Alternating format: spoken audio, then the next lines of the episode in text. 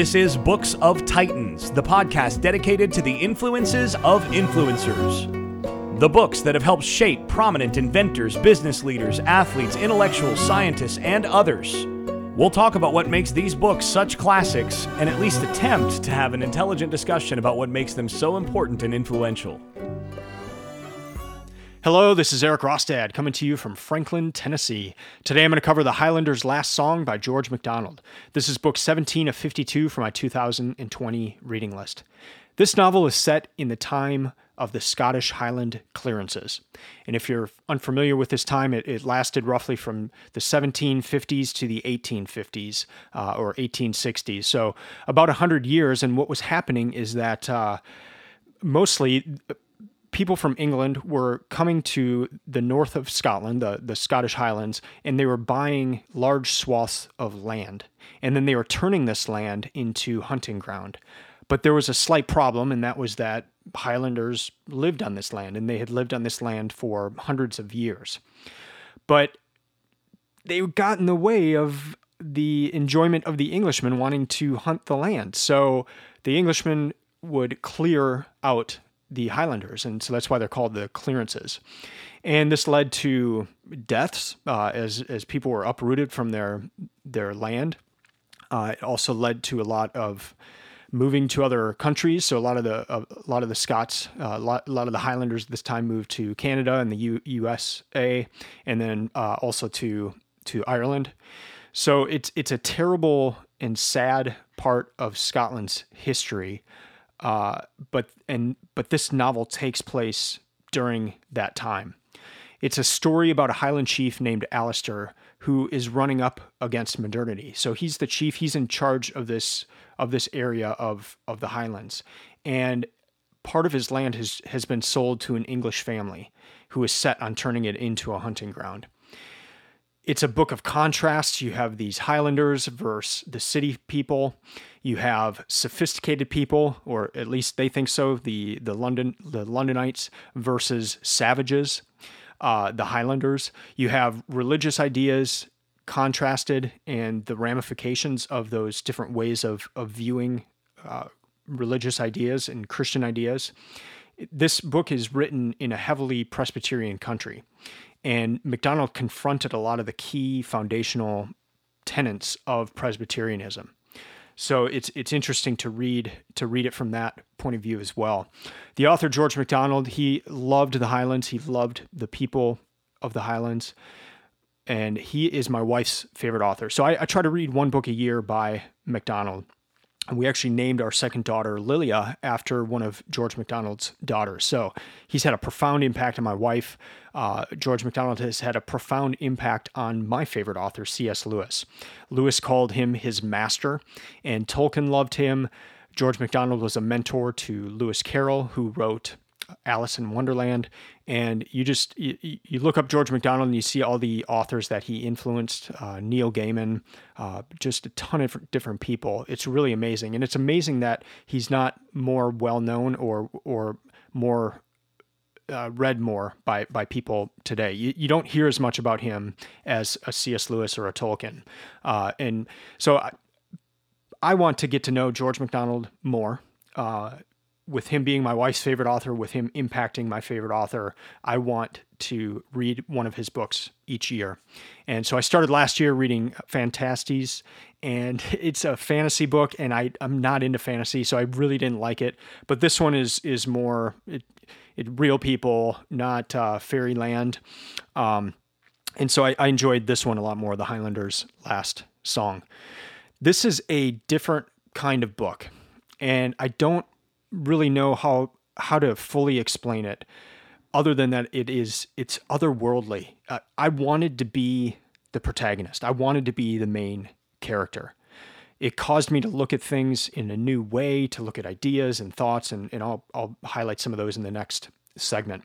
It made me want to be a better man a better husband a better father a better lover of god. It's just one of those books like you know a lot of a lot of novels you, you don't necessarily want to be like the main character. You might like some things about the main character or some of the other characters, but but foibles and all, I wanted to be like the main character in this book. And so in that sense, it's it's almost better than a nonfiction book of you know this is the right way to live or this is this is a good way to to live. It's it's almost better than that because you're actually seeing a a character confront different problems and issues and life and death situations and and seeing how he responds is amazing and the way MacDonald writes is just it's masterful. So C.S. Lewis said that Phantastes, the, the fantasy book, baptized his conscience, and that was part of his path to faith. I would say that this bo- this book baptized my soul. It's just one of those where it just I, it just it simplifies things. It it uh, it, it, it it's hard to explain, but it, it, it it's an amazing book in a, in a different kind of book. As for who should read this book, uh, I would say if if you're a Christian, I, w- I would read this before a lot of the Christian living books or Christian nonfiction out there. Uh, like I said, it's just one of those where it it it it allows you to see faith in action and to see a person deal with things in a in a unique way and a loving way and a strong way in a in a right way. Uh, I would also say for who this book is for, if you like C.S. Lewis or you like Tolkien, you will see MacDonald's influence in their writing as you read books by George MacDonald. So that that's actually really fun just to see. Oh yeah, I remember Lewis writing about this. Or I remember uh, I remember this being a part of Tolkien, uh, and, and so to kind of get a, a, a, eye on on where how they were influenced is is really cool. So as for who suggested the book, my wife did. Uh, she actually wanted me to read a different different one by MacDonald this year. I'll probably read that one uh, next year or the year after. Uh, and so I, I, don't recall why I chose this particular one, um, but I'm glad I did. It, it really, I, I loved it. It took me 10 hours and 45 minutes to read. That was over seven days.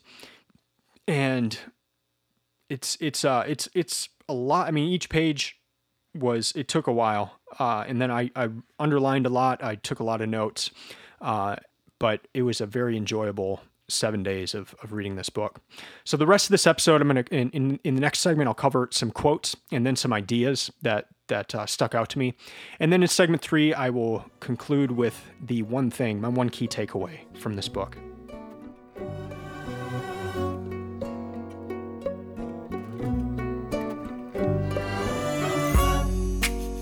Now into segment two and, and, some quotes and ideas that stuck out to me. So I'm just going to read some quotes and uh, maybe offer a, a few thoughts on, on some of them. The first, the secret of happiness is not in doing what one likes, but in liking what one has to do. I thought of, uh, end quote, I thought of uh, the book Range in this. And, and in Range, he, by David Epstein, uh, covered in, in the previous episode, he talks about the, it's not uh, as necessarily important to take the perfect job or to wait for the perfect job, but to take some sort of a job and to see what you like and don't like about that. And so when I read this quote, it, it, it made me think of that. And the secret of happiness is not in doing what one likes. So not not waiting for that perfect job that you think is going to come along, but in liking what one has to do. So just doing something and finding the things you like about those different things. And that that will actually lead you to the path of what you really enjoy doing. But if you're just waiting to to discover it as opposed to to doing and then seeing what you like, um, but I, I just liked that, and and I like when anybody ever says what the, what's the secret of happiness, and and uh, the way he puts it here, I thought was was was very good because you could you could in in in one sense then you have you have a certain level of control over that. Uh, you could like cleaning the floors um, you could learn to like cleaning the floors. Where in, instead of viewing that as as utter misery, uh, in, if you can, if you like what you do, what one has to do, that is the secret of happiness. Next quote The higher the calling, the more contemptible the man who pursues his own ends in it. The higher the calling, the more contemptible the man who pursues his own ends in it. End quote. That's uh, pretty self explanatory. Next one. As by law is the knowledge of sin, so by love is selfishness rampantly roused, to be at last, like death, swallowed up in victory, the victory of the ideal self that dwells in God. End quote. That one's long. Let me let me read that one again. As by law is the knowledge of sin. So by love is selfishness rampantly roused, to be at last, like death, swallowed up in victory, the victory of the ideal self that dwells in God. End quote. So, as by law is the knowledge of sin, that comes from the Bible. He, con- he contrasts that with so by love is selfishness rampantly roused to be at last like death swallowed up in victory. So the the goal of love is that selfishness is killed, that selfishness is swallowed up in victory. The victory of the ideal self that dwells in God, and that ideal self is not going to be selfish, is not going to be concerned first with with oneself. Um, just the, the way he put that and contrasted it was was amazing, and something I, have I've been thinking about lately, especially the last couple years, is just selfishness in general. Uh, I, I, I mean I I notice it every hour of every day, uh, especially in marriage and in parenting. Uh, I want to I want to take care of myself first before my wife and my kids and but that's not who I want to be. And I turned 40 this year. Have you seen 80 year olds who are still unbelievably selfish? Uh, a few come to, to my mind, and it is the it is the most it's one of the worst things that you can that you can see to see an 80 year old just completely full of themselves and to some degree you, you, you look at, at these people and you think you're 80 you, by now you should you should know that that's not the goal that that's not the purpose of life to just be all about yourself. Uh, it's to it's to be about others. And so it's just kind of hit me strong especially this year of what direction am i going to go? Am i going to go towards the direction of selfishness where i always come first before others and because I've seen where that leads. And another 40 years from now, if if if that's the road, if that's the way my individual decisions are, are going. I don't want to be that person at 80 years old. I do want to be the person who is thinking of others. And that that made me think of that in this quote of the the ideal self that dwells in God. The ideal self is where selfishness is going to be swallowed up in victory, like death. And that is brought about by love. So what what direction am I going there? Um, Next quote Complaint against God is far nearer to God than indifference about him. End quote. I, I like this one. Um, for, for a period, I was, I was in a church where you just, you, you kind of got the feeling that you, you shouldn't ask questions. You, you should just, just go with the flow. Just, this is how it is. Just accept it. And you, you know, you, you might be having some problems with your faith if you're if you're having questions. But I found questions to be the the most important part of faith and the way that you grow. And as part of those questions, and, and you see that, uh, you know, book one of, of my list this year was the Bible. And in the Psalms, especially, you see a man crying out to God. You see complaints against God. And MacDonald saying here, complaints against God, a complaint against God is far nearer to God than indifference about him. And uh, to me, that's an, an encouraging, encouraging quote. Final quote I want to highlight here Belief that is not lived is no belief at all, for belief involves what we do more than it does ideas. Again, belief that is not lived is no belief at all, for belief involves what we do more than, than it does ideas. End quote. So let's get to ideas. Uh, one of the, as I mentioned in segment one, there are a lot of contrasts in this book. So the contrast of of new versus old landowners, uh, poor versus rich, savage, savages versus versus the sophisticated, and this made me think of of a couple books. One is is Genes, Climate, and Consumption Culture by Dr. Jagdish Sheth, and that was on my 2018 reading list. And he went into a lot of of how different houses from way back in time were made and how amazing they those abodes were based upon the climate of those people. And so if it was a super hot climate, they they made houses where air was flowing through and and uh, it, it, it, was perfect for that climate if it was a cold climate they made they made houses where you know and obviously out of necessity but they they just did really unique things that we may look in our technologically modern times and think, oh my gosh, these people were so backward and, and, and you know, look at, look at the simplicity, they're savages. Uh, but they really were very intelligent in, in a lot of, a lot of ways that they, that they lived. Um, and then this also came up in Brave New World. If, if you recall that book, the these people living in the New London, they they go to America to go to these savage areas. It's like it's like a theme park, but you see how savages lived. Um, but these savages still have ideas of like marriage and uh, like traditional beliefs, whereas like they've in in New London they've gotten rid of all that in the Brave New World. Uh, and and just this idea that it, it's it's not really wise to call them savages. And and if if you're coming at it from that angle of you know we're sophisticated and these are savages, you, are never gonna you're never gonna seek to to learn from them or, or see how they they did things. You're just gonna think they're they're stupid. And so that comes up a lot in this book that that contrast of the sophisticated Londonites versus the savage Highlanders. Uh, another idea is that of of rights.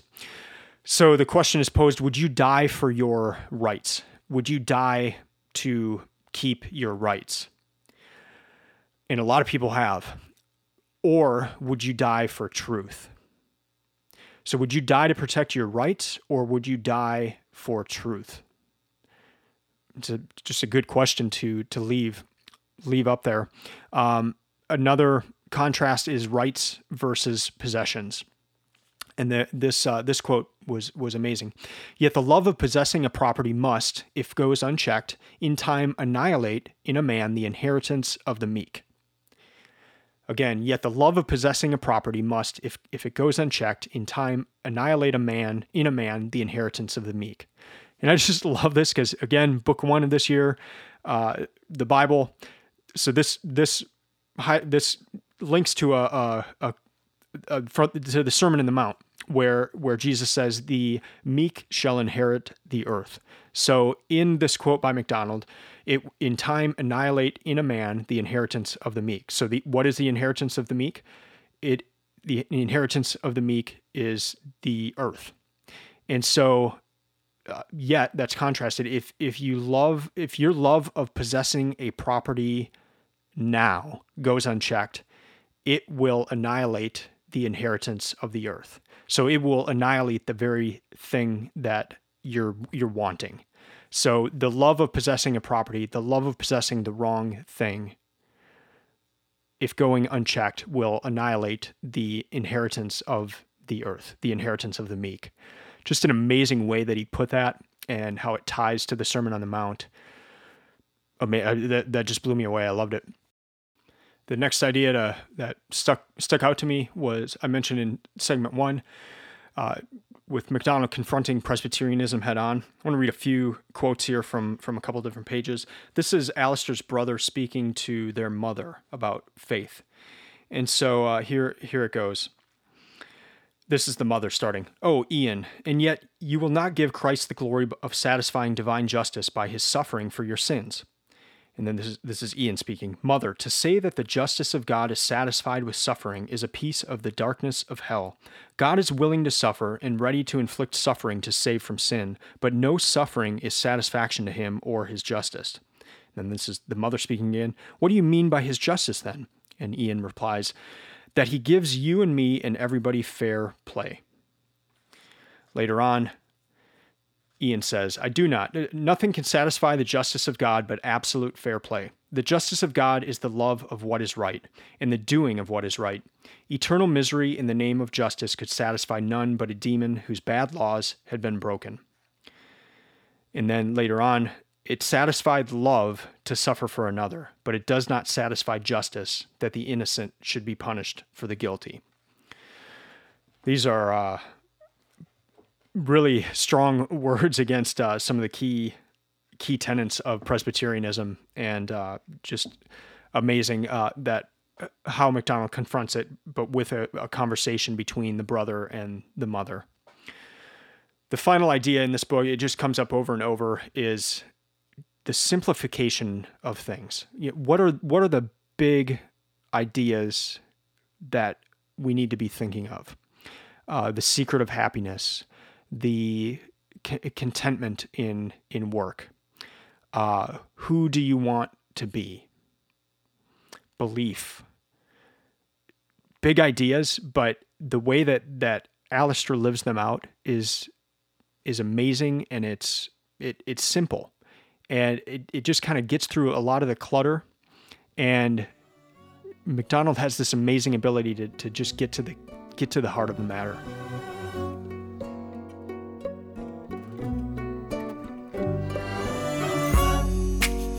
Now on to segment three and the one thing. And here's my one thing our dependence is our eternity. Our dependence is our eternity. Let me expand that a bit. It comes from this quote Be independent, cries the world. But the Lord says, Seek ye first the kingdom of God and his righteousness, and all these things shall be added unto you. Our dependence is our eternity. End quote. I just thought that was an amazing contrast. So, be independent, cries the world. So, don't be dependent upon anything. But MacDonald here says our dependence is our eternity. The things that we depend on are our eternity. And he says, But the Lord says, Seek ye first the kingdom of God and his righteousness, and all these things shall be added unto you. So the world says, Be independent. The Lord says, Be dependent upon the kingdom of God. Seek ye first the kingdom of God and his righteousness. And so this this this idea of dependence and, and that leading to eternity. Uh, do you remember last year in, in the episode I did on mere Christianity? I, I highlighted my one thing was this idea of that that C.S. Lewis puts forth that every decision we make is leading us towards uh, one way or the other, and and towards towards uh, heavenly realm or a, a, a hellish realm, and every every we, we have that decision in front of us all day long with with the different things that we that we decide, and so uh, you see that I've I've seen that in a, a, ton of the other books that I've read for this project as well. And in most most of the time, it's it's framed in daily habits. So what actions are you taking on a daily basis, and are those leading towards the person you want to be or to, towards a person you don't want to be? You you actually have a choice. It's not like some things aren't just going to magically happen 10 years from now. Uh, it's the decisions you're making right now that are leading towards that. Like health is not, you just don't become healthy by by hoping you're you're healthy. It's it's it's doing things on a daily basis. Is every time you choose to eat a healthy snack versus a, a, a, unhealthy one, and yeah, that can that can get that can get annoying to to be thinking about it uh, on that daily of a level. But there's something to it, and so with daily habits, th- uh, this quote just made me think of it in a more expansive view of dependence. What what do you depend on? And what if you take that out further and view that as that is going to be your eternity? It's an interesting way to think about it, isn't it? Our dependence is our eternity. That's the thing that I've I've been thinking about since finishing this book and it's my one thing from this book, the one thing I always hope to to remember. So to recap, this was a beautiful book. It was one where I I had a it sounds cheesy, but just I had a good feeling when when reading it. I, I wanted to be like the character. I wanted to I wanted to move in that direction of how they viewed life and how I can make things so complex a lot of the times, but just the simplicity here. Uh, setting your face towards a direction and moving forward that and having having everything in your life align with that. It's it's beautiful in that sense. Uh, if you are a lover of C.S. Lewis, of Tolkien's work, I, I think you will enjoy MacDonald. I, I liked this book. He has he has plenty of others. If you're into fantasy, he has some fantasy books. Uh, but very very good book. This this was uh, one that that really surprised me, and I, I can't wait to read more MacDonald in the future. All right, that's going to do it for this episode. Thank you for listening. I'd love to hear from you. You can email me at eric at booksoftitans.com. That's Erik with a K, so E R I K, at booksoftitans.com. Let me know what you thought uh, of this book if you've read it, um, or if you've read other books that I've read for this project. One of the reasons I started this was to to be in touch with other people about the books that they're reading. Uh, you can follow Books of Titans on Instagram or Twitter. Uh, if you want to support the podcast, I have a support page. You just go to booksoftitans.com forward slash support. And I have a link to where you can buy books, and then any book you buy, I'll get a, a little piece of that. Or I just have a, do- a straight up donation form as well. Uh, the website is also stock full of resources to help you find books, create a reading list, and to see what other people are reading. I'll be back in a couple weeks discussing another book from my 2020 reading list. Until then, keep reading, keep learning, and keep listening. I'm out.